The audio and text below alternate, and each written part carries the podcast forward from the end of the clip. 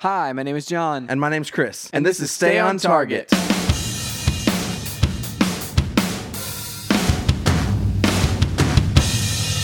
Hey, everybody, welcome to Stay on Target. We are your hosts. You can find us online at stayontargetpodcast.com. That's right, John. This is episode 107. 107. Dude, eagle eye over there. Yeah, I, I mean, I had to squint and like close one eye, and I could tell what it was. this week on the show, uh, we are testing our vision. Mm-hmm. And in addition to this, uh, we are going to be reviewing the House of Wolves uh, DLC for Destiny. Yes. Ooh. Yep. So we won't talk about that right now. No. But what have you been up to this week, John? Um, what have I been up to other than playing uh, Destiny House of Wolves? Um, let me see. What did I do this weekend? You go first, because I know I know Oh. you've got some exciting things. What, did you, what have you been up to this week? Um, uh, so I went to St. Louis over Memorial Day. Went to a Cardinal baseball game, which is amazing. Got Awesome. a 1985 replica uh, ring, uh, championship, National League championship ring, which is really Why are cool. you just wearing that all the time now? I should have been. I should have it on right now. I don't know why. Um, I will amend that situation and wear it from now on. you totally need to. It just needs to be on your finger all the time. Yeah, yeah.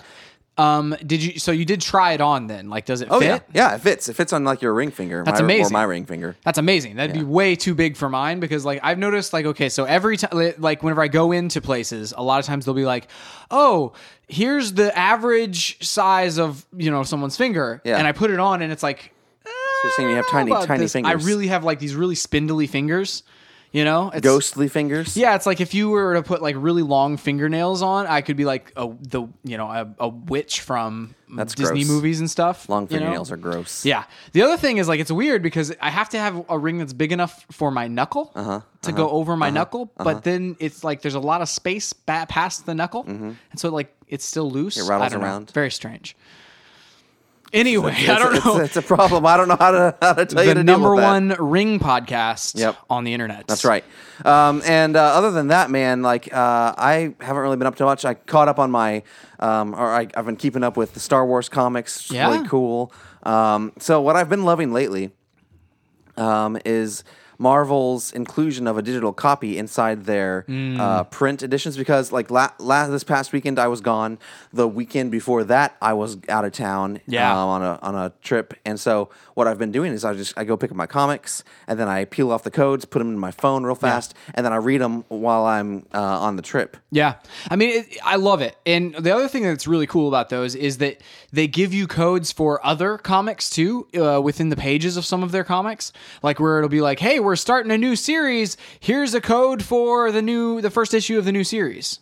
Has Wow. this happened to you? Like no, in the pages of the a- comic? this- I don't really pay attention to the ads. Yeah. maybe I should. You should because like I have a bunch of them that I've peeled off and like and uh, and gotten on my phone and like tried out new comics and it's only a digital copy, Dang, but it's man. like hey, um, free comics is free comics and uh, yeah, but yeah, I, I love love the digital thing. Uh, DC did their like digital first or digital not digital first, but they did their digital like uh, same day and date, Right. Um, which then Marvel promptly decided to do day and date as well and to offer you a digital copy along with your physical copy. Yeah, I kind of feel ripped off now by DC. Now, like, the, I mean, I buy their comics, and there is no digital copy, and so I'm like, man, So what's really funny, I have bought uh, back um, during what was it the the zero year of Batman, like whenever they were in that series, there was one variant cover that was uh, awesome, and it was just like a, a different color kind of variant, and I bought that one for ten dollars. So you get the variant issue and a digital copy of Oh, it. wow. And so it was just like it was like I don't know, like I don't know what I'm being charged So for they're- here. They're putting it in only the variants. Well, like it seems like there are sometimes, or maybe all the time, who knows? They have variants and a digital copy. So like you get you get not only get the digital copy with your thing, so you're buying a digital and a physical, but you're also getting a bonus different cover. Yeah. I don't know. It just seems very strange to me, and it's very confusing with DC. Yeah, it's weird. Um, all I'm gonna say though, DC, you need to up your game. Yeah. Marvel's, uh, Marvel's showing you up. Yeah. Um. Yeah. Agreed. So, in other comics news, let me see if I can find. Never mind. I I, I didn't think we were going to be talking about this, Oh. but uh, there is a Netflix style subscription thing for digital comics that you can do, and it has basically all the digital comics you want. yeah, like it's a subscription. It's like a monthly subscription, and you can read anything in their backlog. And they have like every single Dark Horse comic um, from history or something like that. I, let me find find their uh, their Twitter and site and stuff. That's cool. If I was like, so, man, I. Hmm. So I would probably subscribe to that if it involved like the new releases from DC and Marvel, Mm-hmm. where it was like, hey, pay ten bucks a month, and then you can read all the new releases. They would never do that. They're making too much money off of off of everything every single month. Well, so do that. you know how like physical books sales over the years, if you like chart sales of physical books, like it goes down, like it's been going down or whatever. Comics is actually the only like physical industry and the like literary stuff that actually has been going up gradually, um, like very slowly. But it's like di- comics are on a definite incline right now. So Well, I mean, you know, unlimited comic books, just eight ninety nine a month. What does it include? Um, let me see. Take a peek at our library. You can get like Battlestar Galactica. Um, let me see. Red Sonja. So a bunch of dynamite stuff too. So Red Sonja's been really good too. Is Um, it all like recent stuff? Yeah, I mean a lot of them are these these recent ones. They're current? yeah, I mean Endangered Weapon B. So I mean that was that was a free comic from um, I think two years ago or something like that, and it's like you can probably read the whole entire run uh, up to this point on that. But yeah, they release new comics every week. Um, That's awesome.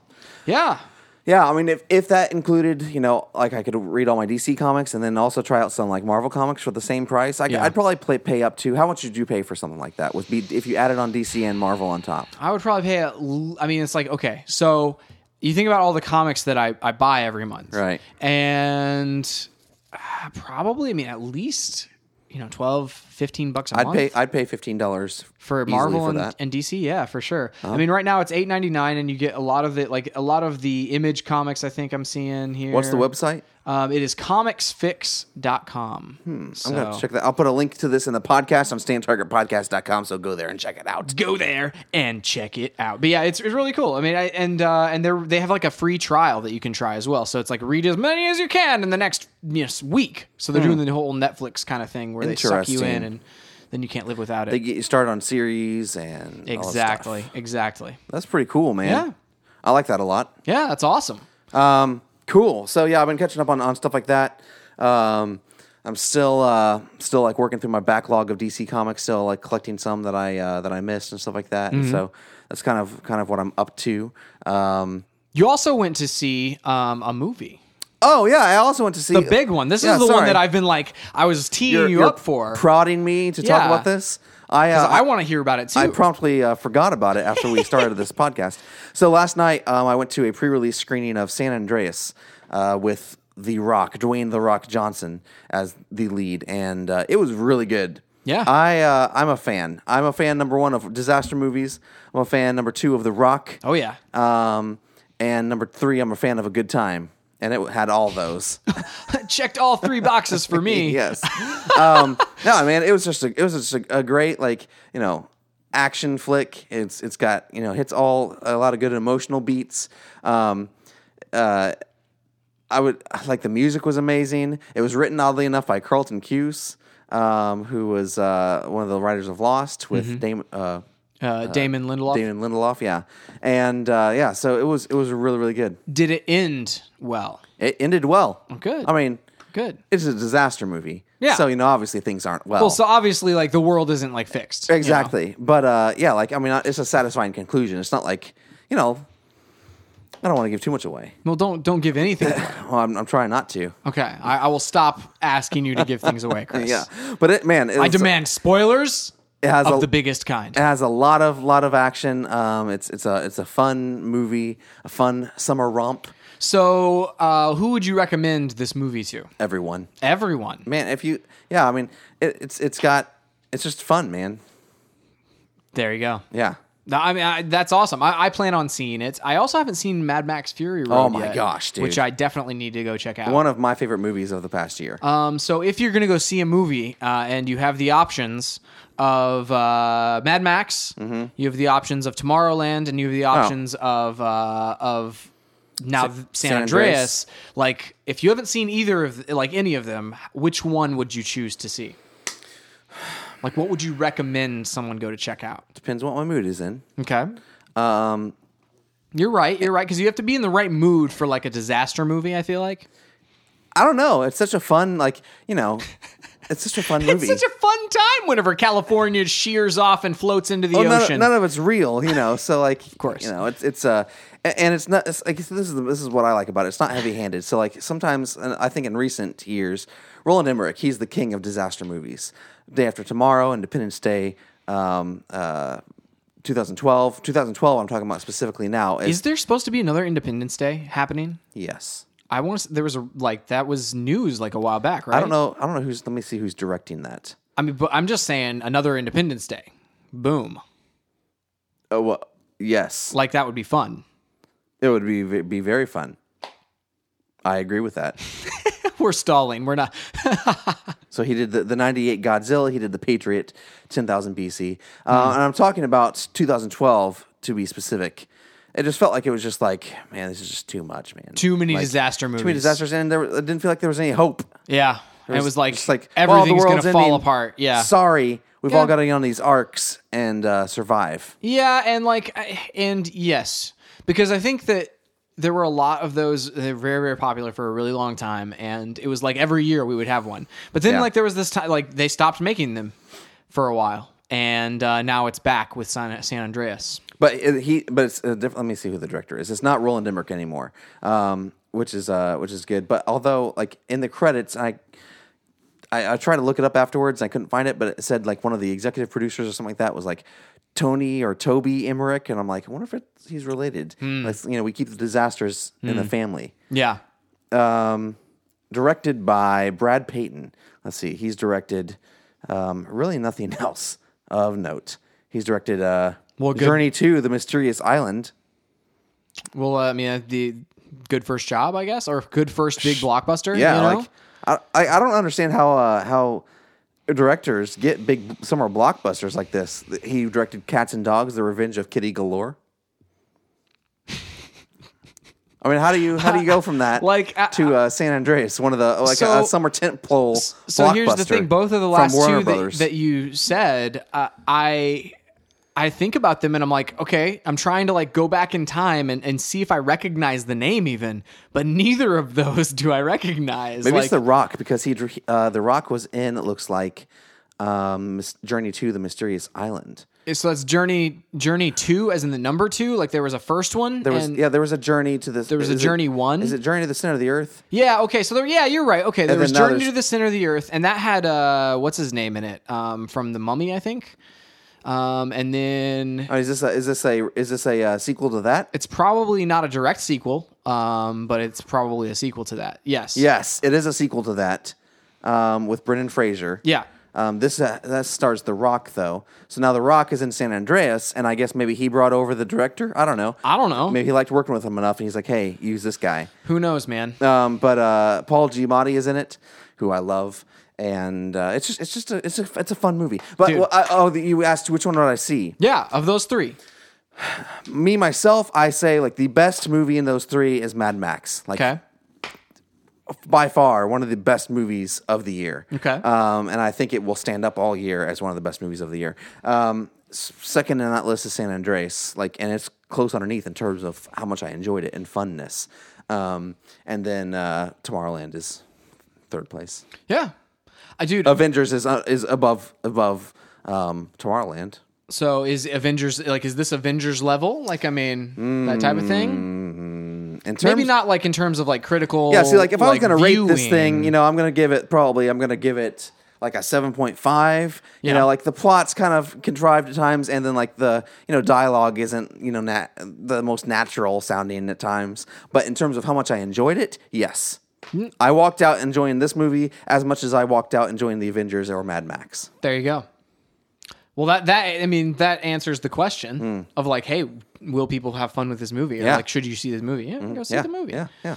Um, so thinking about basically, uh, like while the, you've been doing this, I've been trying to go back in time and revisit my week. Oh, yeah, and it's basically just been a lot of like a lot of work and a lot of uh, a lot of Destiny House of Wolves. All work, no play. Which oh is- wait, no, you're saying all work and play. like yeah, it's like uh, the times whenever I wasn't like you know doing something. I, I didn't go see a movie. Is like you know, is a lot of uh, a lot of work, a lot of running, and a lot of uh, Destiny House of Wolves. So spent a lot of time with Destiny House of Wolves over the weekend, and uh, I have lots of thoughts on that. So, All right, well that's that's good because we're going to talk about it later. but first, the news All right, John. So the, the news we have, like, so there's a there's, there's a few things I want to talk about. Not a lot of things like normal. Okay. A few things. Just a few. But I c- might might want to go in depth with them. Okay, so Chris, first of Ah. all, before we dive into the news, I wanted to say that E3 is coming up. E3. E That's one of the things I wanted to cover in the news, John. Oh, this is the first topic of the news, E3. Um, and I wanted to say that okay. So thinking about how excited I am for E3, I'm very, very excited, Chris. Uh-huh. I'm very excited. Yeah. And I remember my excitement last year, and it's like I think I'm more excited this year than I was last year. Really? And like thinking about it, I like I don't know if I don't know why because like if you think about all the games that, and all of the like fun stuff that they they talk about and uh and basically reveal at E3, and maybe uh, you play like a smaller like you play a very small percentage of them like over the year because some of them don't come out, some of them are like for four years away or whatever. But it's like so there's like I don't know how much payoff there is to to some of the E3ness, like some of the E3, but I, I I am super excited about it.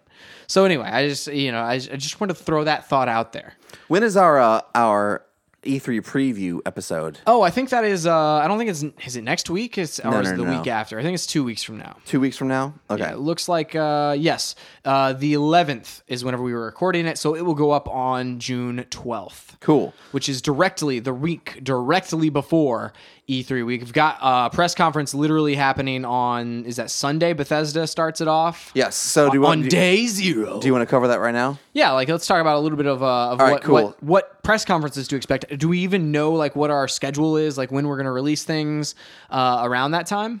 Um, yeah. So what I wanted to to do is run down like when all the press conferences are, um, and uh, so you so that everyone can watch them. Yeah.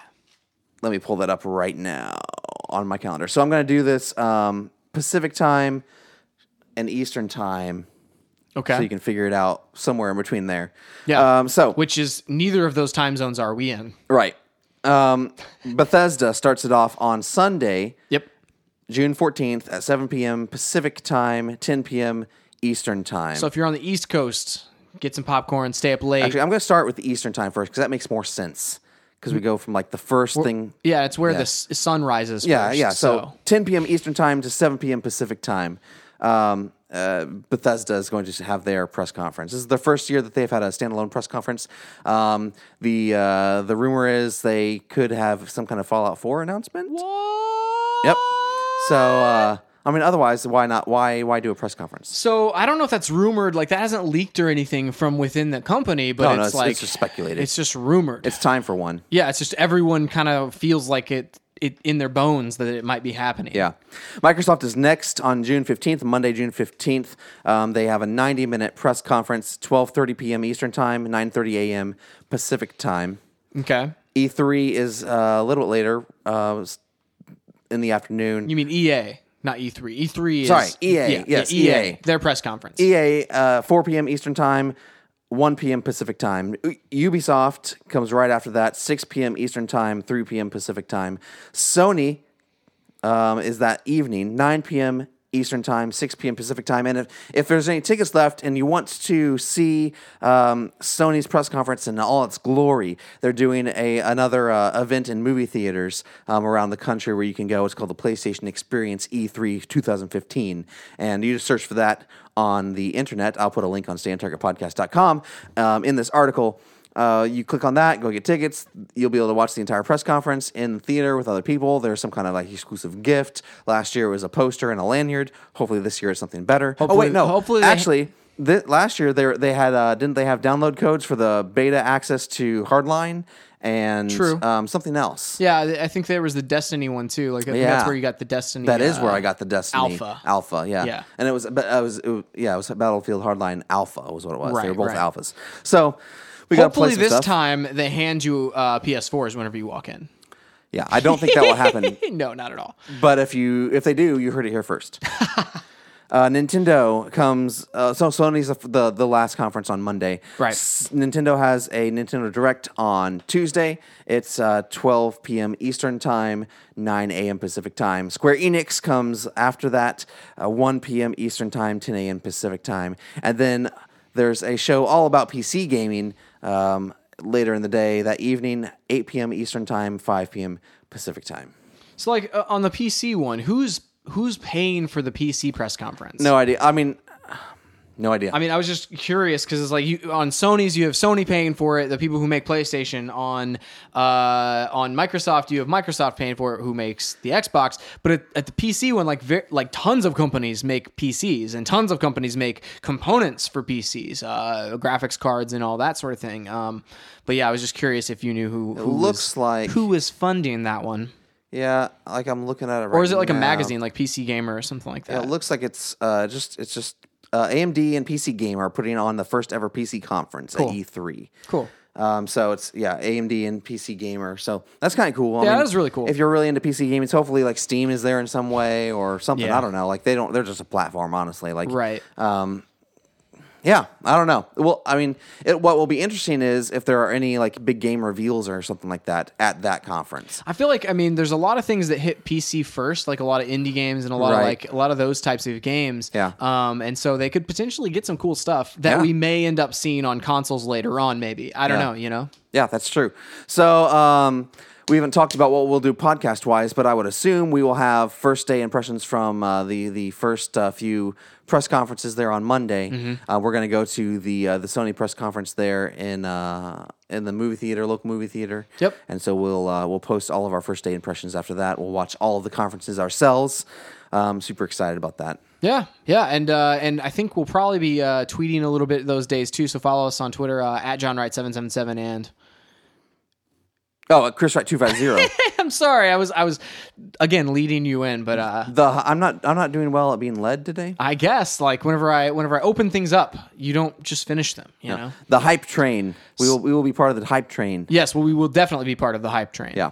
So there's something, some news that released today that I wanted to talk about and Mm-hmm. um, delve into. Uh, I'll read the original story first. So uh, this comes from IGN. Uh, PlayStation Vita has officially been labeled a legacy platform by Sony Computer Entertainment president Andrew House as the handheld device continues to struggle outside the Asian gaming market. During Sony's annual Investor Relations Day conference, House explained that while Vita remains, quote, strong and vibrant among those in Asia, sales continue to decline in the West. As such, the PlayStation exec has regulated, uh, relegated both the handheld and its struggling PlayStation TV counterpart to, quote, legacy status in both North America and Europe. Sad face. Yeah. Uh, this is interesting as well. Well, I'll, I'll talk about the rest of it in a second. So then there's an update. Sony has released a clarifying statement explaining that House's comments on Vita being a legacy platform were in fact directed solely at older models of the hardware. What uh, the quote was, what Andy mentioned as legacy platform was part of the write off for PS Vita components for the first generation of PS Vita, which is no longer available on the market. Yeah, so they're talking about the uh, like. Okay, so here's a couple. I have a few questions. Hang on, this. let me finish this. Oh, okay. And he, and he did not directly mean the current PS Vita and PS TV models, which are available in the market. Our portable business will be continued, and many users are now enjoying PlayStation 4 remote play features, as well as original PS Vita game titles on PS Vita and PS TV, a Sony rep told GamesBeat. So I have a few questions. Yes. and we may not have answers to these, but Yes. Mm-hmm. I have a few questions about this. So they're basically they're clarifying statement. I mean, the first statement it's pretty pretty like evident what was going on, like what they mean. There's been a lot of things that uh, even game wise that release in Japan um, that don't necessarily make their way over to the U.S. market. Like uh, they don't make uh, tran- translation. They don't do you know they just basically release over there and they don't really come over here. Um, and it's obviously selling better over there and not as selling as well over here. And so obviously the first statement it sounds like he's saying basically anywhere other than like the Asian region, um, the the Vita is is done. Like it's basically you know it's it's a legacy system and it's it's kind of over. You know, Yeah. Um, and we're not really going to support it anymore. Um, but then the second statement was talking about like older models of the Vita. And I'm wondering, is do they are they uh, referring to like the OLED model, like the OLED screen, and like the very first model that That's came out? That's how they're trying to frame it. This is my thing. Like, I'm very skeptical uh, of the clarifying statement. You know, basically, like Sony, Sony's been been kind of talking out both sides of its mouth about the Vita for a long time. Uh, Mm-hmm. Even going back, let's go back to last E3. Um, right before E3, there were rumors that you know the Vita is not going to be supported and all this kind of stuff, or like you know no more no more first party AAA games for Vita. And then um, Sony was like, "Hey, no, like we're still supporting um, Vita. We have this, this, and this." And then We're they had- supporting it through the uh, what was it the uh, the gaming the cloud service basically where you play games yeah, on the pl- well, on PlayStation Now and some Yeah. other things. And but then E3 hit, and there was like no Vita games. Yeah. Like there was a couple of Vita games on the floor, but not in their press conference. It's just kind of like, okay, well, these are things that are happening back here, and then you know we don't talk about Vita from from the press conference. And Right. And then they Other than some- some remote play stuff, maybe I think they might have mentioned some remote play stuff on But I don't. I mean, who cares? I mean, who gives a crap about remote play for your Vita? I mean, Right. honestly, like, I mean, it's a cool feature. Yeah. it's not worth buying the system for. It's not a system seller, and it's not something you need to like.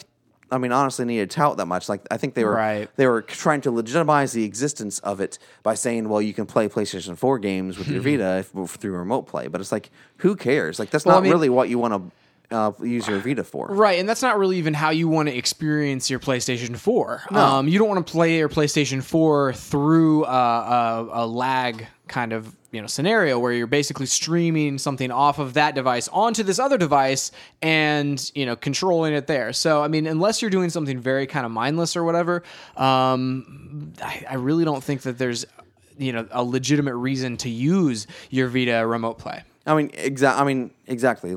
There's unless you have a super robust Wi-Fi system um, set up and uh, you're you know doing it from your house. There's no there's like it, you, there's a limited amount of games that you can play Right. where you know like the lag doesn't uh, doesn't make it virtually unplayable. you Right. know? Um, I'm not going to stream Destiny to my Vita from across the country. Right. Um, so Yeah. but so that being said, they've been kind of talking out both sides of their mouths, saying one thing, Vita matters, and then doing things. They're saying Vita matters, and then they're doing things that prove that it doesn't matter to them. Right. Um, and then it's like I feel like this is kind of the same thing where internally it sounds like they've labeled it as a legacy system, and Andrew House just happened to say it.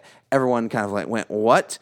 Wh- What's up with this?" And then they have to like dump, backtrack and say, "Sorry, wait, no, that's not what we meant. It's not a legacy system. It's this other thing." But let's look at the Yeah. let's look at the facts. A AAA game hasn't come out on PlayStation Vita in pff, probably since uh, middle of last year, whenever we had Freedom Wars. Come Freedom out. Wars. Yeah, that was the last one that I can think of. and that was uh, in the middle of the summer or Right. into, into the summer. Right.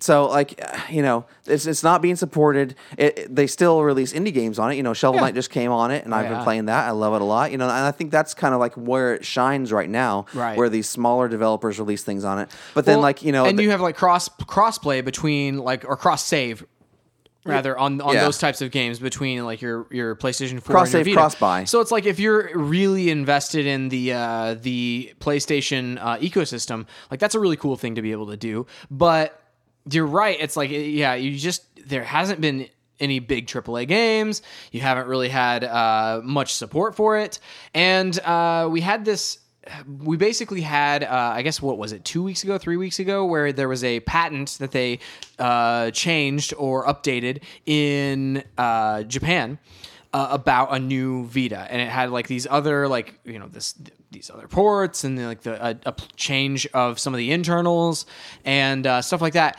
And then whenever people have asked about that and said, "Hey, is that is that coming to you know the rest of the world?" and they're like, "No, actually, we don't have any plans to bring that out Right. right now. And so it's like I I feel like with that type of a statement saying, "Hey, we might update this thing, but we might update it only for this region," that kind of does back up what uh, what his statements were. You know about, Yeah. "Hey, in other regions, we're not going to worry about it." right? And you know, it, that's just kind of a sad thing. You know, we'll see. I think we will we will see what their plans are for the Vita moving forward Mm-hmm. at E3. If they don't say anything about it, then Vita's in trouble in terms of support from Sony. And honestly, like I don't think Sony will ever uh, unless they're just losing tons of money on it, will ever get out of the portable game.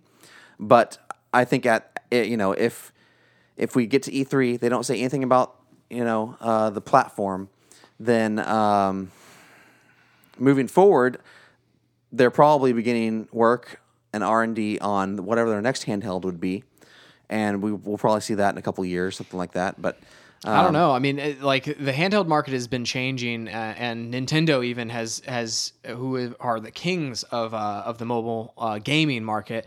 Um, I don't know. It's like things are changing, and so like you you wonder about some of the viability of like a dedicated gaming handheld, and like with Nintendo, like I think there always will be uh, a market for it because I would I love them and will always want a dedicated gaming handheld. But it's like, you know, with mobile games and with even Nintendo going into some of the mobile game market um, this year, they're supposed to release some of their uh, some games to the mobile market this year.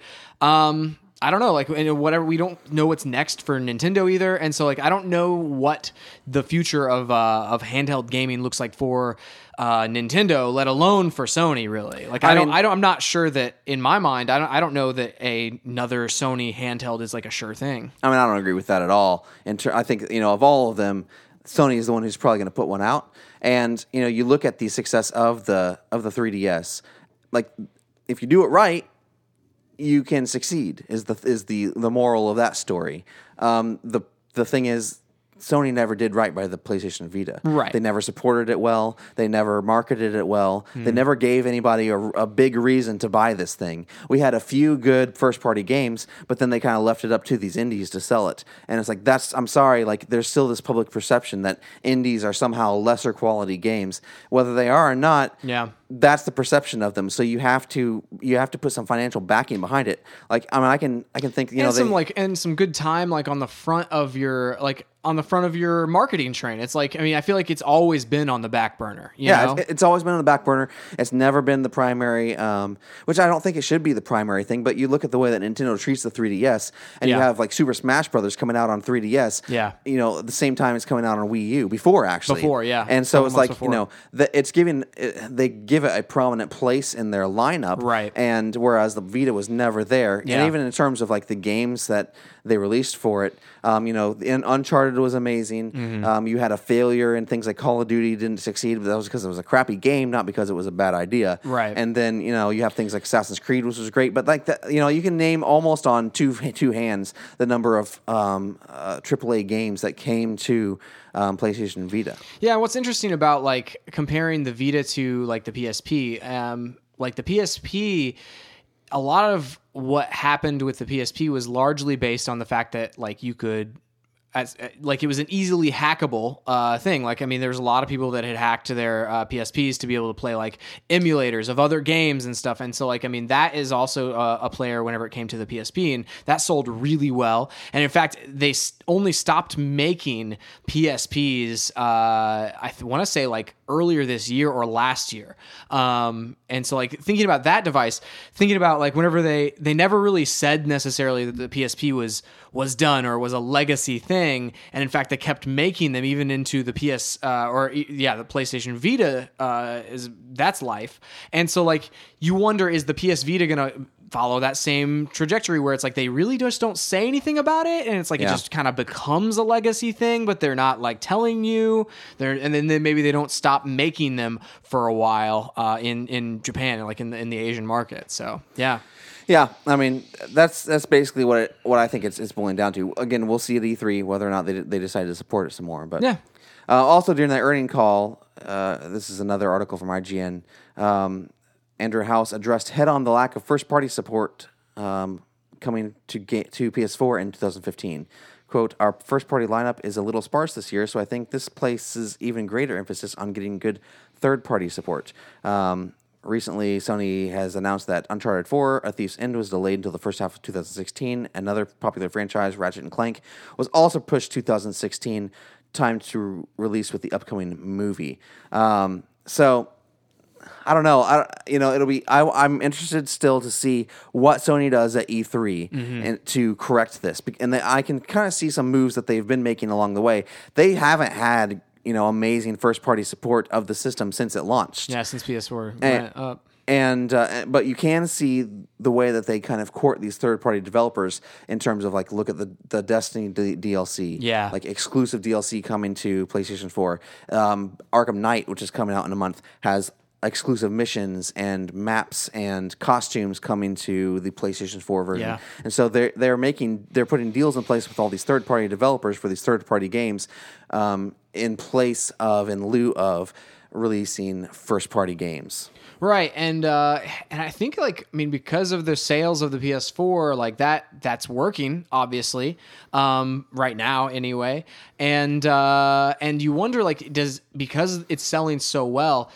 Is there is there much pressure? It's like uh, on their side of things where they're thinking, oh well, we've sold it, you know, way so much better than the other consoles or than any of our other consoles have before, or even than the Xbox One. Um, you wonder if maybe there's a uh, there's an overconfidence or something like that where they have this install base already, and so it's like, hey, let's you know put off these games until they're completely you guys are completely comfortable putting them out, and then you know maybe court these. Other, it's just you wonder like what's going on behind the scenes with that Yeah. I mean, because they hold all the cards, I guess, right now is what I'm saying. it's interesting, kind of. I mean, you know, but they still have to put out you know support for their console, like or else, or else they're going to uh, start losing market share. But it's interesting to see both of their approaches. Sony has a lot of first party studios working on stuff. Um, some of it we don't know about, but they have a lot of first party studios. Whereas Mm-hmm. the the, the um, approach that Microsoft has taken, you know, they've gotten games like Sunset Overdrive Right. Mm-hmm. from Insomniac Games, not owned by Microsoft. They have Tomb Raider coming out this fall from Square Enix, not Microsoft. They had Not- Titanfall. they had Titanfall, which was Respawn Entertainment, not owned by Microsoft. You know, so they have a lot of they are making deals for exclusivity on their own platform without taking on um, these huge development studios. Sony does a lot of the, most of their first party stuff in house. Yeah. and They have a lot of development studios all over the world, so that's the uh, that's the big difference between the approaches. I think that's why my, uh, Microsoft can shell out um, and spit out these first party games is because they kind of look and see, okay, these people are on track to do this, so let's let's attach ourselves to this game, Right. Um, whereas Sony's like, well, we're we're trying to get this out by a certain time, but it's not going to be a good game if we don't, so they hold off, and I think that's a good trade off, but. Um, it does hurt them whenever it's like, well, what's your big holiday release this fall? Yeah. Well, I know. anything. I mean, you you have Sony not only with their in- internal studios, but you also have them like attaching to like Destiny last year. This year, the big one that I can think of that they've attached themselves to that's going to be on both consoles um, is Battlefront, Star Wars Battlefront. Like after every single Battlefront trailer, teaser, whatever, it's PlayStation 4. And so like you have them in this marketing push for Battlefront, which while it's going to be everywhere, it's going to be on on both consoles. Yeah. Sony is going to be the console that most people will associate it with just based on the marketing. Yeah. Um, and so I think that that strategy, I mean that that's part of their strategy for this this upcoming uh, fall season. So I don't know. It's it's it is it's really interesting looking at both of their their approaches because you know Sony's like you know it's appealing you Yeah. know to get you know things like all the Destiny DLC first or whatever sure. they end up doing with Battlefront but then it's also appealing to have um, exclusive games you know like Sunset Overdrive and Rise of the Tomb Raider on uh, on Xbox and so Yeah. you know I, it's two different two different approaches it's really interesting to play things on both of them and to watch both of them kind of as they proceed Mm-hmm. so I also wanted to run down the PlayStation Plus and games with golds Sweet. not golds. The games with gold. the games with gold games for this month. um, so on PlayStation Plus, on PS4, you can get Metal Gear Solid Ground Zeroes, Cool. Skulls of the Shogun Bonafide Edition, Nice. Super Exploding Zoo, and That sounds really funny. Fut- Futuridium EP Deluxe. On PS Vita, you can get Skulls of the wait wait you can get Super Exploding Zoo and Future Futuridium EP Deluxe. For PS3, you can get Call of Juarez Gunslinger, which is an amazing Dude, game. that's a great game. Yeah, Yeah. if you have a PlayStation, play that. Cloudberry Kingdom is also on PlayStation 3. For the Xbox One, Massive Chalice, it's a new game coming out from Double Fine. Nice. I love Double Fine. they Double make some great games. Makes good games. Um, it's going to be free. Also, still available this month, Pool Nation FX. If you're really into a 12 gigabyte pool game. That's been available for like the last six months. I feel like. No, it's, it's, yeah, it does sound like seem like a long time, but only the past. It'll be this will be the second month on Xbox 360. Just Cause 2 is uh, going to be free. Right, um, Just Cause 3 is going to possibly or not possibly is supposed to release this year. Yeah. and so I think they're priming priming the pump for that. Kind of like they did with The Witcher earlier this year. Yes, they did do. They did do The Witcher 2 on your Xbox 360, which I actually downloaded. It's a gigantic game. Uh huh. Um, haven't played it yet, but it's a gigantic game. And then uh, Witcher 3 uh, just came out. So yeah. And then on Xbox 360, also Thief is going to be free. Cool. Which, man, I've been wanting to play Thief for a while. Yeah. I played the demo on Xbox One, but I think I'm just going to download it on 360 and play it there. Go for it. I mean, it's free. Yeah. So it's, you know, Why not? Saves you some money. Yeah, it does. Although it, it does kind of make me wonder why they don't just. It's an Xbox One game. It's also on Xbox One. Why would they not go ahead and make it free on Xbox One as well? I don't know. I mean, and also like the uh, they keep giving really good games, and because there's more games to pull from, but they keep giving really good games for your like 360. Yeah. And, and it's like I, I feel like that's very non-forward looking. You know, it's it's it's almost like oh, go fire up your old uh, your old 360 rather than buying this the new piece of hardware that we're we're pitching at you. Well, I guess you know? that's my point. I mean, if you're giving away the game, then why Just- not give it away on the the main your primary yeah. platform? Yeah, give people a reason to to buy the new platform versus you know fire up their old platform. I don't know. You know, We also had some movie news this week. So first, there was all these videos of Batman on the back of Joker's car That and was with Harley nuts. Quinn inside, flying through. Uh, I guess supposed to be Gotham City for I- the Suicide Squad movie that's being filmed. yeah. Yeah, or I don't know if it's Gotham. Uh, yeah, actually, it is supposed to be Gotham City because it's in It's gotta Vancouver. be, yeah. Um, so that was pretty cool. So like I, this is the weird like so now Batman is in the uh the Suicide Squad movie. Yep, which At is- least for one scene, which is which is sweet. which is amazing, you know? Yeah, yeah. Well, I mean, so there were all these rumors of the plot that I don't know if we talked about a few I think we did. Yeah, so like there's these did. rumors that like the, the Suicide Squad's going after Joker because Right. he's he has this relationship or knows about the Batman. Right. And uh, and so, which I mean, if, if though if Batman's flying around in the back of a car through the streets of Gotham City, how does everyone not know about him? I know, right? I don't know. It it's yeah, it just it's very strange. Um, the last bit of information slash news Okay. slash rumor. Slash rumor. No, this is not rumor. Uh, so Andy Serkis's character for Star Wars: The Force Awakens has been revealed. Um, he's been doing performance capture. Uh, this is this is uh, uh, he was pit, I guess this is an interview with the photographer who took the, took the pictures of the Vanity Fair article. Um, This month's Vanity Fair has a Star Wars article in it. You should go check it out. Um, it's we talked cool. about that a couple weeks ago actually. Yeah, it just came out though, and I, I grabbed it over the weekend. Um, and the the articles, some of the articles are up online, but not all of them. Yeah. Um, but uh, sh- she's uh, the photographer said Andy Serkis is playing a character named Supreme Leader Snoke.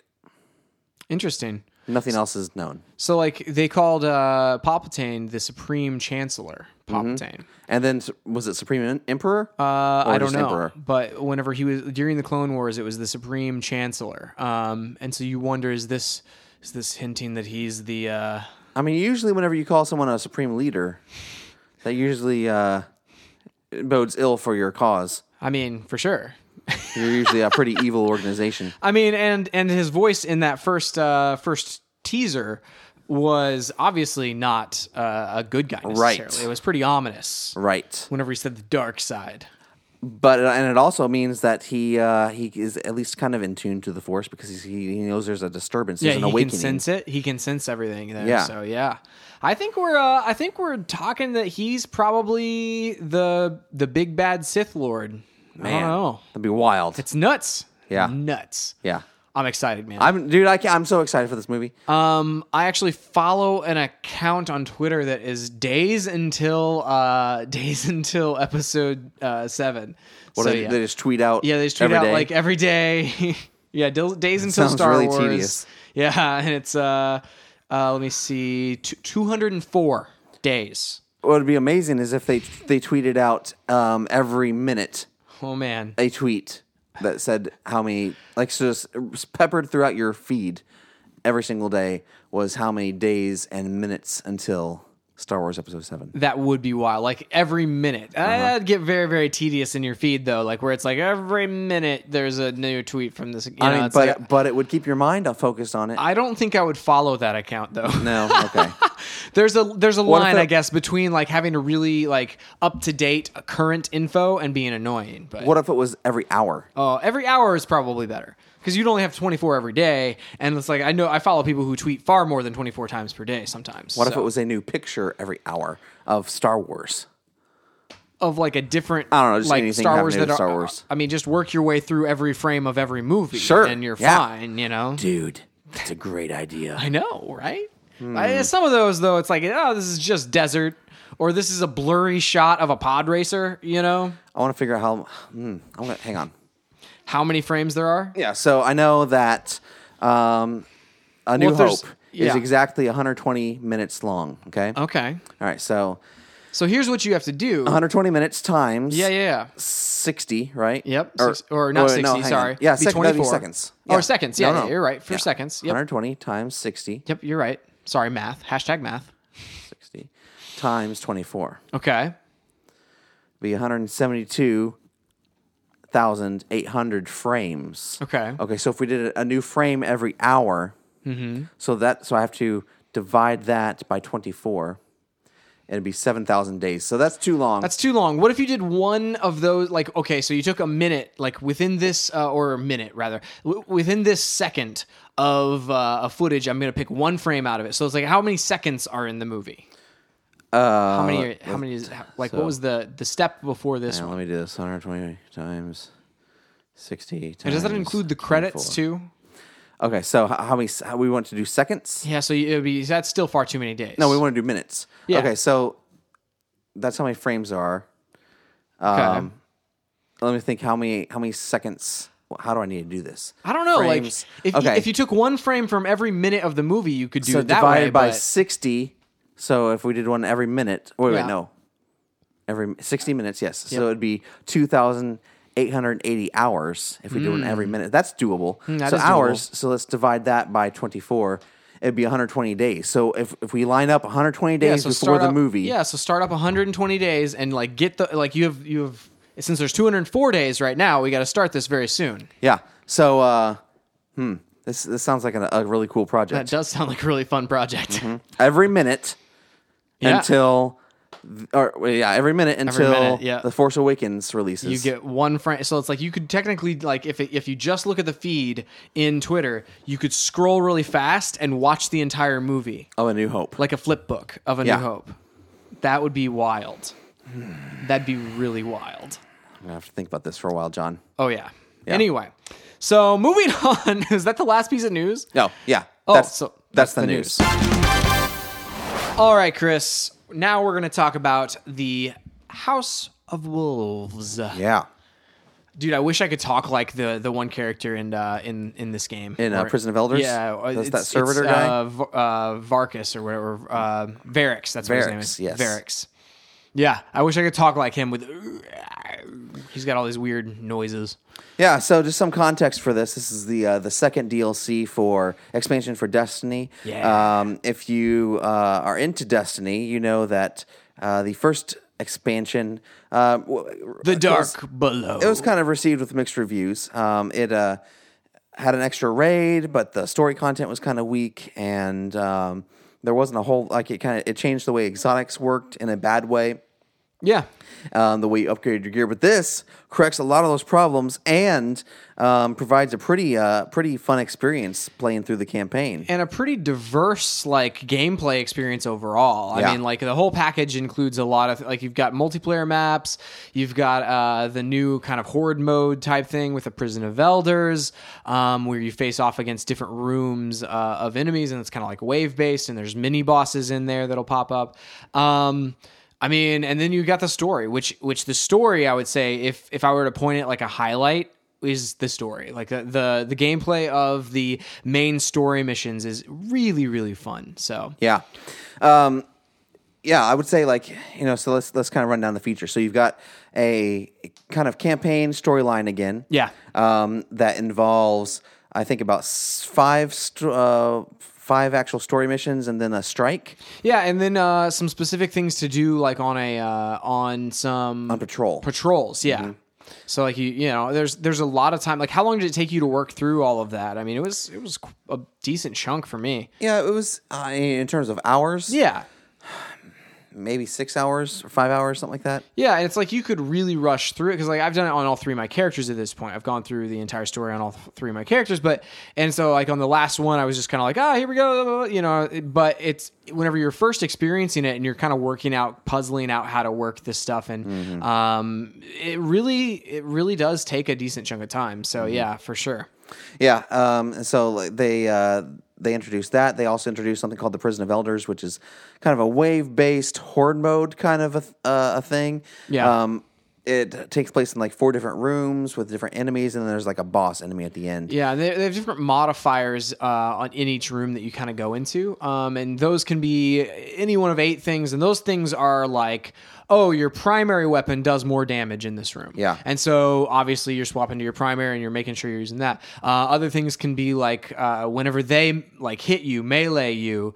They that hurts worse, and that's Yeah. a that's a negative thing. But there's also a positive spin to that uh, sometimes, where it- another modifier can pop up and say your melee does them extra damage, Right. and that sort of thing. So it's like there's a lot of cool stuff um, with the modifiers and a lot of like variant uh, stuff that can happen based on those, like what enemy you're against, as well as what the modifier is. Right.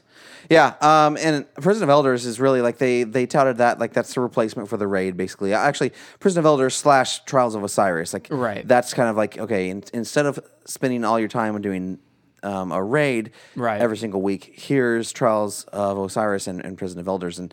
Um, Prison of Elders, in terms of like you know working with your team, I think is really really fun. Uh, the the gameplay is very very varied, Yeah. um, depending on the, the types of enemies you're facing and what the objectives are. There's different objectives you have to do in each map, Right. And uh, it's really really fun. Trials of Osiris is PvP Yeah. and incredibly hard. Yeah.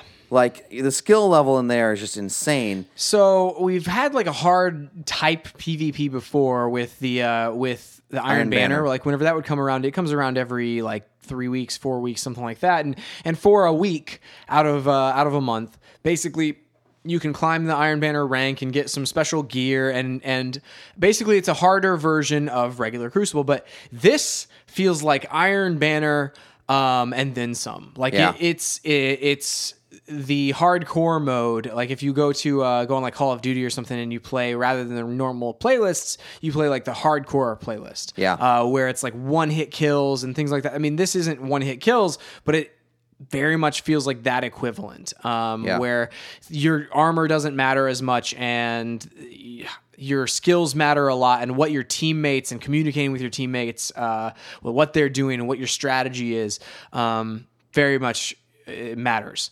And what's interesting is like the, that is also really varied. Like di- depending on the team that I have faced, like I, I, I faced off a lot uh, on that, and depending on what team you face, um, they might play very, very, very differently. Some of them will all stay together and they'll kind of just roll around the map. Other ones will separate and just basically crush you from all sides. Yeah. And, you know, and, that type of thing. Sometimes it fails. Sometimes you take out the weak link and then you just kind of sweep around and, and take them out. Um, I don't know. It's like it, so the variance of play style there. There is a lot of uh, of different encounters that you can have, different types of encounters that you can have with other players, but all of those encounters are incredibly difficult. Yeah. And if you win, you win by the skin of your teeth, you know, or it's it's just you really got grinded it out and maybe got lucky. the thing is, it was never you know unfun, Right. Or, uh, but it's it's definitely worth going in with a crew that you kind of develop a uh, um, a strategy with. You know their play styles. Yeah. You can communicate well. Well, and every time, like whenever I would go in, it, we would get better, I guess, Yeah. uh, at, from match to match.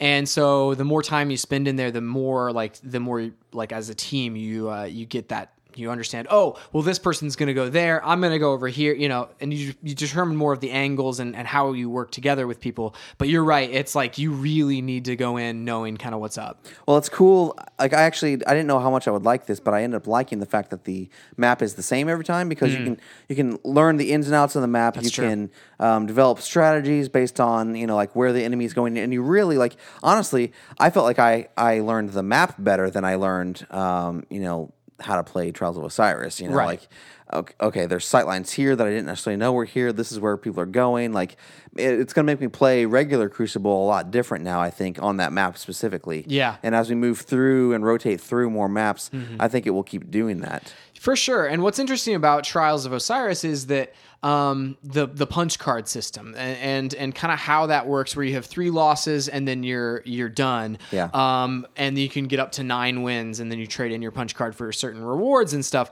And so, like the way that works, like once you get those three losses on your card, you can kind of regroup and re-strategize, and you head back to the tower. Maybe grab a different weapon, grab a different type of character. I mean, there's a lot of things that you can uh, swap up, and that does force you to break the action. Because I know that a lot of times on regular Crucible or other you know PvP games, you end up getting into a cycle of losses. Like you basically just continuously are doing the same things over and over, making the same mistakes over and over, and you're just in this loss cycle. Yeah. Um, and maybe not even noticing. But in trials, they force you to notice, and in trials, they uh, they give you every opportunity to to you know say you know say you want to split off and, and join a different crew, or say you know it's like hey uh, one of you know one of your three person crew has to get offline. You know that does shake it up a little bit, so you can always try to try to swap things out every three uh, match losses. Yeah, So, um, and the matches are short enough to where it doesn't really feel like a grind. So the rewards for each, both the Prison of Elders and Trials of Osiris, are, are good enough that ma- they make me want to go for them. So like Right. the, the rewards for Prison of Elders, you get Etheric Light, which you can upgrade any of your uh, legendary gear um, to the max level with them. And that's like a random drop. Like as far as I know, like you can get it in the Nightfall as a random drop. You can get it. Oh shoot! this is so Chris. You just knocked like everything off of my shelf. So sorry. It's all right. Nothing broke. Nothing No. broke. We're good. What were we talking Uh, I was talking about etheric light and how it's kind of random. you know? Uh, yeah. Uh, is it random? Because I thought it was like a given if you play level 34 or whatever. No, I don't. Well, yeah, actually, wait. It might be. You're right. Like, it's Uh, shown as Etheric one of the light. Yeah, rewards. it- you're right. Etheric light on uh, Prison of Elders uh, Yeah. is if you do a level 34 and you get it again at 35. Uh, so if you do the 35, which I can't imagine right now, Right. Um, if you do the level 35 Prison of Elders uh, Horde mode, then you can get uh, light too. And that's yeah, that's a direct way that you can upgrade all of your past gear, which is really Yeah. cool. They also have, you know, the uh, the keys that you can earn, um, and you can open up uh, the end chest at the end of Prison of Elders for rewards. For exotics and stuff. Yeah. Those um, are a little bit more random. Right, that's random for sure. Uh, but one of our friends got a Gjallarhorn from from that um, chest That's pretty awesome. this past week. So you know, like it's there's some chance for a There's some you stuff know? in there. the uh, the rewards for Trials of Osiris work like this. There are, um, if you get nine wins. Oh, sorry. I I think it's, it's if you get to the like last tier level for Mm-hmm. the last drop, you get these uh, legendary weapons. If you get to nine wins, zero losses. Um, Yes.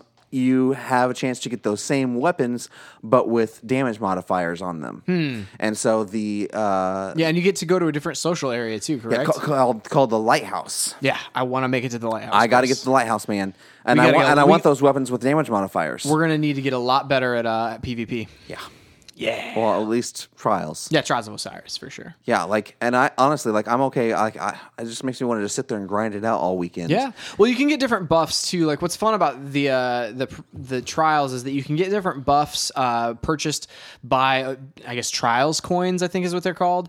Um, and like it can forgive a loss. It can uh, add a win. So like you can start with one win. Um, that type of thing. And so like there's there's three different types of buffs that you can get with that. And How do you earn those? Okay, so you get the coins. Here's something I didn't know until uh, later this week. You get the coins uh, by doing both randomly in Crucible, like as random drops in Crucible, Mm-hmm. or by doing the daily Crucible playlist. Like, so there's a Crucible Ah. playlist uh, that they say, oh, this is the one that's daily. And if you do one match in that, after your first match, you get one Trials coin. I see. Um, so if you do it on all, you know, all through the week, you can get like one per character. So you get three a day, and so then that times seven days, so you get twenty one every week, um, guaranteed. But then you can get them randomly within uh, those playlists too. So. I yeah. see. Yeah, I mean it's it's it's really a kind of a cool thing that the Crucible daily playlist has never really mattered and has there's really never been a reason for me to go do it. Um, now there is, so that's kind of interesting, and I, I like that. So Yeah. yeah. Um, I will say like like the treasure keys are the one thing that I wish there was a direct path to. Like even if it was a really really hard way, like even if on the like you had to complete the level 35 Prison of Elders, like you had to beat the boss on level 35, um, which you're definitely playing above your level at that point because the level cap for uh, players is 34. So you're already at a major disadvantage and it's a really really hard achievement to make to, to make it through the level 35 prison of elders but if you had to do that even within a certain time limit and get a key or like something Mm-hmm. like just make it really hard to get a key but i wish there was a direct path to a key and it didn't feel so random I agree, and you know there is kind of a you know quote unquote direct path. You know, like you will get one if you farm those public events constantly. Yeah. Um, but that So- means you know like you're doing this for hours on end and just Right. wait for a drop. Right, and it, like the way I've heard it is like uh, somebody, and I just don't have time to do that. That's the other thing is like, but somebody was had said I did it for three hours the other day and got three keys. Yeah. and so it's like okay, you figure one per hour, or you know maybe that's just I mean it's just a random chance. it's so luck. maybe you would never get it, you know. Um, but it's yeah, I mean it's. I don't know. That just seems like a weird way to get it. Again, I, it's not really a guaranteed way. So Yeah. yeah, Yeah, I mean, I uh, I- I definitely you know agree with that. That it would be nice to like yeah, like you said, like maybe you have to do some like ultra version of the strike or something like that. Or it'd be cool if it was like more of a like a it's you know it's kind of like you know you're always going to get strange coins from doing the weekly, you know, and so you do the weekly every week to Right. get the strange coins that you can buy stuff from Xur. It'd Yeah. be nice to know, okay, like I have to do this really hard thing, but I'll do it every week so that I can get a chance at an exotic drop. Yeah. Um, from the Prison of Elders. Otherwise, it just kind of feels like, well, what's the point of Prison of Elders that you're, you, you know, why do you keep running it? Right. Um, other than just to get good at it, maybe gain experience. There, there is a chance in the other chests for legendaries and stuff like that. Yeah, and there's also a chance in those chests for the treasure key. Um, but there are like some guaranteed awards every week that you can get. Uh, for example, uh, if you do the level 32 Prison of Elders, you can get an armor core, and you can take that to uh, Variks and trade it in for a, a piece of armor that is at the current light level, so that you can get to uh, get better armor or get different armor with different perks and things that way. Um, and then if you do the level 34 uh, Prison of Elders, you can get an armor core and a weapon core, so you can get a good weapon and a good armor. Um, and you get etheric light too. So I mean, it's like there are ways that you know there are reasons to run uh, the different levels every week, but not like for an exotic. Like the thing about the raids and the fun thing about a lot of the raids was there's always at least two chances in in in the two raids for an exotic. Uh, and so like a lot of times people would you know pull as many people as they can in for this exotic chance. You know uh, for the exotic chest on on the Gorgon Maze or or whatever. So I mean there's a lot of. Uh, I don't know. I, I guess I the the problem I have is that there's not a lot of chance for exotics unless you have just a plethora of these keys, you know. Yeah. And it's and that's just random chance. So I've never gotten one randomly. At the end of the story, I will say this: at the end of the story, you get a key. There was also like this rumor going around that the key only drops an exotic, has a chance to drop an exotic the first time you use it with each character every single week. Hmm. Um, and I, that sounds like it would be something that they would do. Yeah. I haven't confirmed that.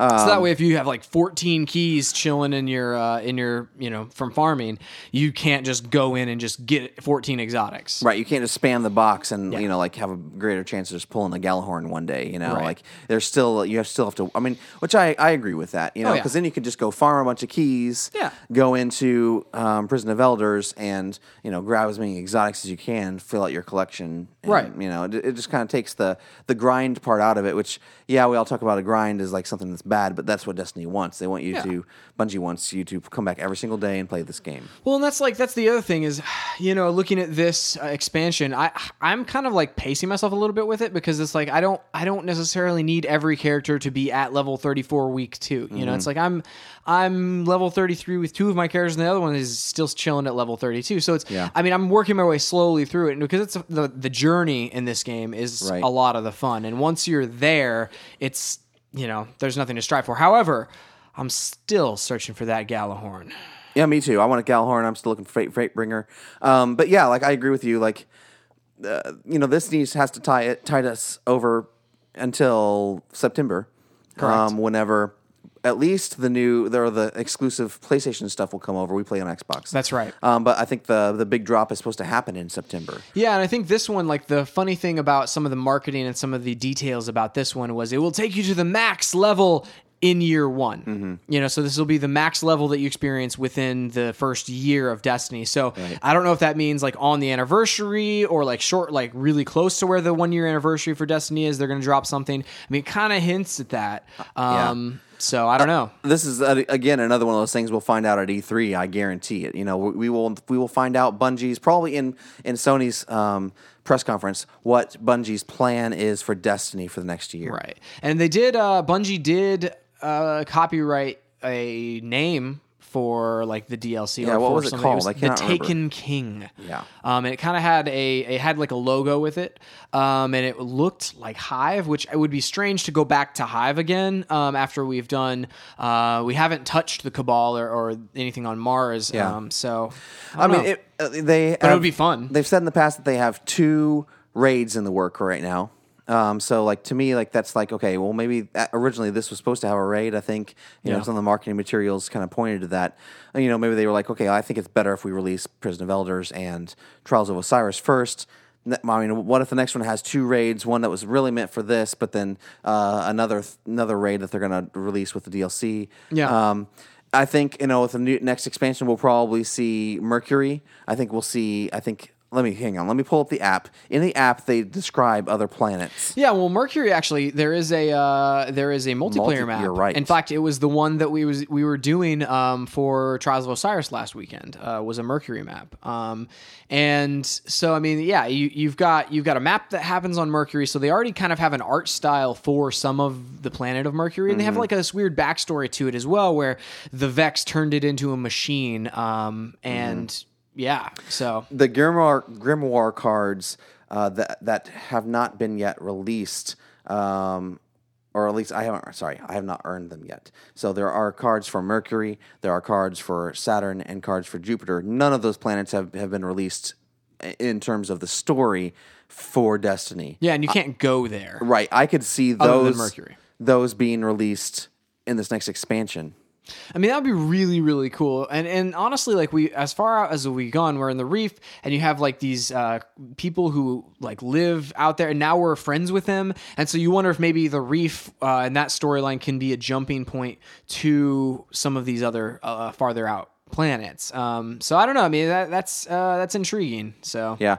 Uh, uh, so let's talk for a second in terms of like the overall game right now. Like if you purchase this game and then um, buy the DLC, this is a pretty massive game right now. Like, Mm-hmm. Yeah. you know, from start to finish. Like I, I don't have a third character yet, and I'm like, man, if if I start a third character now, like how much time will it take me to get to like the same to level 34 with that character? I mean, that's interesting. Um, it would be a matter of it's not as easy as it was uh, to get to the level cap right off the bat from um, I think the Dark Below, like because Right. the Dark Below you could just buy armor in from whoever The Vanguard. yeah, from the Vanguard that was the correct level. And this you have to earn it uh, in in a lot of different ways. And so I don't know, man. It's like that's an interesting thought. Like if you were to to buy this game, there's and then buy all the DLC too. So like the game, I want to Yeah. say like it's on sale a lot of times for like twenty bucks. Yeah. and so you could get the twenty dollar uh, game, the however like what twenty dollar expansion that just came out, and then I don't know if Dark Below uh, goes on sale, or you could get a season pass probably for cheaper than like for Right. thirty five bucks. So for the price of like thir- fifty five dollars, you have a lot of stuff to do, like a lot of lot of time to invest. It's it's got all the story missions. You can do two raids. Right. You can do a horde mode, Prison of Elders, uh, and you can do like lots of PvP stuff. So there's PvP. like the whole Lots package. of strikes now. Yeah, lots of strikes. The whole package is ridiculously large. Like you think about Call of Duty, where they offer arguably some of the like most content for your dollar every Mm-hmm. year where it's a horde mode kind of thing it's a multiplayer kind of thing and then it's Mm-hmm. got a single player campaign this has all of that and more Right. um so yeah i mean it's it's a it's a pretty massive package What do you think they'll do like later on this fall? Like they've got to do something, you know, whenever they release the large expansion to, to make the price of entry not so high because right now, you know, you buy the main game, then you have, you know, two $20 add-ons, you know, and they release maybe a $40 upgrade. Like they ha- they have to to either repackage the the uh, the main game, the base game and the the previous um, DLC or something. What's interesting is that um, the for the Dark Below, the first expansion, uh, the multiplayer maps from that expansion are free. Yeah. like they made them free like a few weeks ago. Um, so like a couple weeks ago, like so they're they don't want to splinter their uh, player versus player base, uh, their PvP base. And so you wonder, like they- they're keeping in mind, like that they don't want to splinter their base. Like DLC, just inherently, the way that it works is it will split your player base because it's like some people have some of it, some people don't have like this one. Like uh, inevitably with Call of Duty or whatever, you get into a uh, a party of six people, six of your friends, and one person doesn't have the one pack, you know, and so you have to find uh, other people playing that are in exactly that uh, scenario where they just don't have that one pack. So I don't. I think that Bungie and and Activision knows that this takes place, um, and they have done some things like with give making that free to kind of relieve some of that pressure. Um, but I don't know. You're right. You're gonna have to have something that you do to keep the cost of entry down. So do you offer like, hey, so if you buy this forty dollar whatever, you get the initial Destiny game free, or something like that. You know, maybe you don't get the expansions. Maybe you don't. You know, you still have to pay for those. But the game that came out a year ago, yeah, if you buy this, you get that too. Mm-hmm. I don't know. I feel like that's that. That could be something they could do. Yeah, or you know, like I could see them packaging it together in maybe a game of the year type of edition. That, that would be a good idea. Yeah. Um, you know, when all everything is included. You know, maybe you maybe it's a game of the year edition for forty dollars.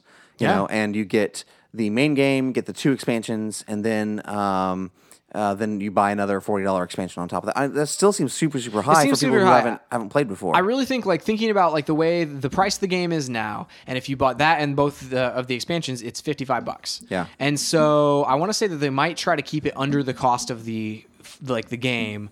Um, Whenever they release whatever this is, so like like I said, like mean, it's- maybe you release a Game of the Year edition for sixty dollars or even sixty five dollars, and it's got everything and the new stuff. ah, I could see that. You know? that would make sense. Yeah. and yeah, I think Probably would make them a lot of money too. That's the most plausible situation, I think. Yeah. Um, and does make sense. And so, yeah, so in that situation, you could you could sell that version with everything for sixty dollars. If you already have Destiny and the other two expansions, you get the new one for 40, 30 or forty. You know, Right. something like that. Right. Yeah. Your core audience who have been playing for months and, you know, for all year have been, you know, they'll have them pay, you know, however much, like 40 bucks, like you Yeah. said. And it's like, okay, so you make money off of that. You also make money off of new people and you don't um, turn away people based on, like, you don't splinter your, your fan base and Yeah. your player base. So, Do you think Sony continues their exclusivity deal? absolutely. I do too. Absolutely. I mean, Sony, like we talked about earlier in the podcast, like that's part of their strategy is to Yeah. to get these big, huge AAA games with really dedicated player bases, um, and to to basically make the average consumer think that it's a PlayStation game only. Right. Um, yeah. Cool. Yeah. So uh, if you were going to rate this this uh, expansion, what would you rate it? Okay, so thinking about like okay, so I'm gonna go back in time to the Dark Below. I would say the Dark Below would have rated me about like a seven point five seven, and this is definitely like an 8.5. Yep. Um, like it's not perfect. There are some things about it that uh, that are um, odd and frustrating, but at its core, it's got a like every change that they've made has uh, has solidly enhanced the game. Yeah. Um, and while there may be, you know, it's like the frequency of the treasure keys and blah blah blah, that sort of thing. It's like we can go into that kind of depth and dock points for it, but overall, it's like it's a solid package. It's worth your money for sure. Uh, Dark Below, I think there was a lot of talk where it was like, ah, is it worth it because it undoes a lot of the, it undoes a lot of the stuff that I've, I've done before and all that sort of thing. And and so if it wasn't worth, this is definitely still like worth your money, worth Yeah. the twenty bucks. So. Yeah, Um, I think you know, um, going back to the main game, whenever it came out, I probably would have given that an eight. Um, I would have given definitely Dark Below a seven. I agree. Yeah. and I give this an eight point five. I think it's up to the game. Um, and uh, and I think in terms of the overall game, well, you know, what would you give the overall game as it stands now? If As you- it stands now, if you bought this game uh, With the expansions. with the expansions for the fifty five dollars, like I was saying, man, if it's it- on sale, that's only if it's on sale. yeah, but it's on sale like most of the time. Yeah. I I, I want to say if you if you want to buy this game and it's not on sale, wait a week. Yeah. you know it'll probably be on sale like because with games with gold, it was on sale last month for Mm-hmm. 20 bucks and it's on sale this week for twenty bucks or something. So I mean, it's like it's on sale all the time. Um. Anyway, or you could probably buy it from GameStop used for Right, that's true. really inexpensive. Um, anyway, so I think I would rate it probably a good 8.59. I mean, it's it's Yeah. it's a like a really solid package now with a lot to do. I agree with that. Yeah, if, if I was rating this again today with the current content, I would give this a a nine for sure. So the funny thing about this story, there was a lot of things in the storyline I think of the original game that was that felt kind of arbitrary and like the first, uh, even the first. Um, uh, oh, Vault of Glass. Yeah, so if there was going to be a spoiler section, Yeah, th- this, this might be be it. it. So maybe go Um, forward five minutes. Yeah. Uh, basically, this like the storyline feels a lot better than the original story. Like you made the comment where like, man, I already like like on the second or third mission, you're like, I already like this better than the original story, and I would Yeah. agree with that. Like I played it through it um, three times by myself. Like so, I mean, this isn't like co-op or whatever. I was playing the through the storyline. I played through it three times by myself, and I really enjoyed it every Yeah. time. I mean, I think the main difference is the first, you know, the first main game uh, segment, like they, everything just felt so fragmented, Hmm. um, where you know you would you would jump over to the uh, this part of the planet and you'd have this kind of a storyline and or you go over here and you have another part of a different storyline and like everything was so jumbled and never really came together. Like it kind of came together with the black garden um, but like never really came together in terms of like well what was all the other stuff we were talking about with the prison of elders? And we were Right. talking about you know uh, you know the, this crota guy. Like we were talking on crota on like you know level uh, i think five or something like that you know and like you don't really um, kind of see the conclusion of that until the dark below. Right. Um, so that, that and, and then even the vault of glass never really felt fit in anywhere until now. Right. Um, which was one of the coolest parts about this. Yeah, and it's like and and so I also think that like because you're chasing down like this story is you're like you're hunting down uh, these guys who have broken out from uh, the reef and. Uh, They've basically gone rogue. yeah, they've basically gone rogue, um, and so you're hunting them down, and so like be, they really feel like a threat. You know, they very much like not only uh, from a uh, storytelling perspective, where they set up their you know their mythos or whatever their their origin story pretty darn well, um, but also in like the threat whenever you first fight them like whenever you fight them they're very very hard. And it's, i was noticing that while we, i was going through the levels at times other uh, like the hive will show up and like they're easy to kill in these missions but then like the main people that you're fighting uh, it's the fallen are all really harder to kill. Yeah. and like that it's just very interesting uh, how they go about the storytelling in this and how contextually it just feels different. Um, Right. yeah. Yeah, Uh, I mean, it's a lot of fun, man. Um, and I It thi- definitely is. In terms of gameplay, I think um, uh, this is end of spoiler section, I guess. Um, yeah no more spoilers no more spoilers. In terms of gameplay, everything just feels so fast. Everything feels a lot closer and tighter. A lot of the, the enemies they just rush you this time. You can't Yeah. take the traditional kind of Destiny slash Bungie approach Yeah. um, of backing up as far away as you can and just sniping everyone. You know. Uh, that, was- that, Right. that was a strategy for a lot of games, and like with the especially with the strike this um, Yeah. this time, you can't do that. closed spaces yeah um And Prison of Elders is like that. Yeah, Prison of Elders is definitely like that. Um, one last thing I wanted to mention about the Prison of Elders, I wonder if maybe the Prison of Elders was intended to be a raid uh, at some point, and then they just morphed it into something more than that, like something that they're like, oh, this can be its own thing and have different levels, and it can be varied, and a lot of that sort of thing. Like I just wonder, like you wonder if this was if if maybe not that they took out a raid that was supposed to be in this um, because it wasn't ready or it wasn't good enough or whatever. But maybe they changed something from a raid to something completely different. Yeah, I mean, I don't, I, I, I didn't mean to imply that earlier. Like, I think what the reason why they would have taken out the raid is because they saw a lack of three player based Mm-hmm. um, mate- uh, gameplay material that um, the community needed. Right. Especially, you know, like I think PvP was kind of dying. Like tr- uh, the Iron Banner was good, but it wasn't enough to sustain it for the next, you know, what, uh, three Eight months three or whatever. months. Yeah. Um, and so I think, you know, Trials of Osiris every weekend, like that makes it something exciting and something different every weekend. You know, like Yeah. that's, man, that's enough to sustain it. And then you think about um, uh, the Prison of Elders, like it's so different from anything else that we've played in Destiny, Yeah. and it's only three people rather than six. And it starts at level 28 too. So you don't have to be max level from Dark Below to, Yeah. to have fun in there. You or know? to get the rewards. You go get a key on a, in a random public event. Right. You could possibly get like a really, really high level exotic or piece of uh, armor um, from one of those chests. Correct. Yeah. And and it's like that's that's all great uh, reasons to to make it this versus another raid. Like I imagine they look at the numbers of like, okay, so how many people actually complete the raid? How many weeks do they complete the raid? And like how do the numbers drop off over time? And maybe they just wanted to try something new this time and see what it what happened you know it's like i feel like that would be a legitimate reason to change the game it's like if because i think they actually have released the number that like, very very few people have actually completed Right.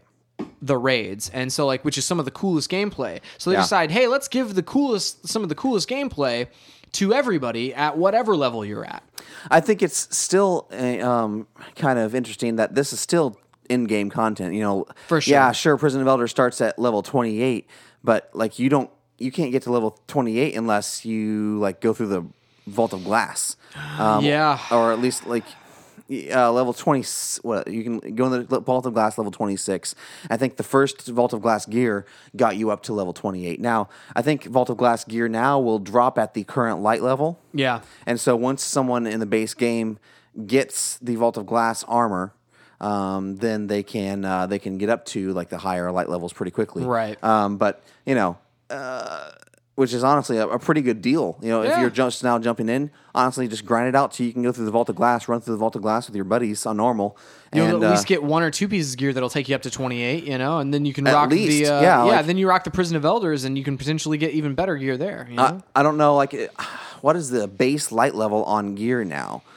The base light like, level So it's a, so, so the base light light level on on raid on the uh, Vault of Glass gear has up, been upped. Yeah. So okay. like uh, if it if you just drop it and you haven't upgraded it at all, like what 30 light level would you be I at? I think you're at level like 32, I think, maybe 31. I mean that's wild, dude. yeah, it's nuts. Yeah, I mean It's it- crazy. it's it's nuts, and and like that's the fun thing about the game is like there's so many different ways now to get your loot and to get like at a great level. Mm-hmm. Uh, and so I mean, yeah, it's one of those things that before there was one route and before everybody was wearing one piece of uh one like the same outfit basically. Yeah. Um, and now they've increased like the light level on this other gear and introduced etheric light, and you can actually use whatever gear you want. You know, you can you can equip the gear that has the best stats, and it may be a mismatch, and it may look horrible, but it's like it may be the best thing, and it may look awesome. So Yeah. I, I mean, I'm rocking a mismatch, and it looks awesome. So I'm excited to wear to upgrade and wear my Queen's armor that I got way back in the day with the Queen's Wrath. dude, I have a Queen's helmet that I'm uh, I'm super pumped about upgrading. That's awesome. Yeah. How much etheric light have you gotten? I have gotten uh I've gotten it in a drop on a nightfall. Um so I ran three nightfalls and I got That's where I got drop. mine, isn't it? Yeah, you did get yours there. Um and then I have not run through on level 34 yet, Hmm. um which is going to take a lot of teamwork to actually make it through on level 34. Um so I mean, like that's that's one of those things that once you get to level 34 and you can run the 34 uh, POE, you can actually get a piece of etheric light every week.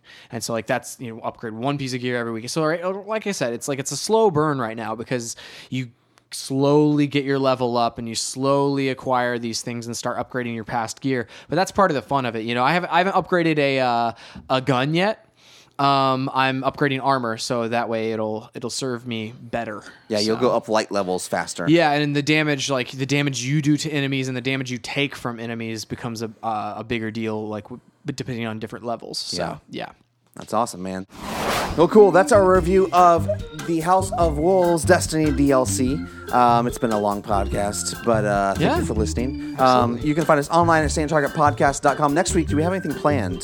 Um, no, I don't think so. Uh, on the calendar, we have a release of Batman Arkham Knight. Yeah, so we will not review that probably because Probably that comes not. out uh, earlier in the week. That's a and- massive game. It's going to be a massive game. Yeah, so, I don't know yeah. if we can play it all in two days, but we will uh, probably review that um, at some point. Not probably, we will review that at some point as soon as we finish it. And the next week is E3 predictions.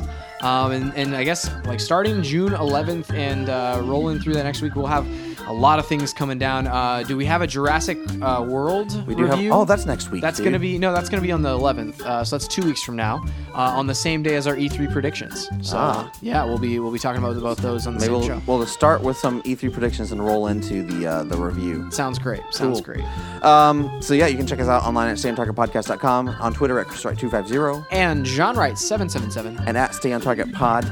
If you have a topic you want us to talk about, uh, tweet at us with the hashtag Stay on Topic, Yeah. and uh, you You'll will win a poster Mm-hmm. if we pick your uh, if we like choose to talk about it. Yeah.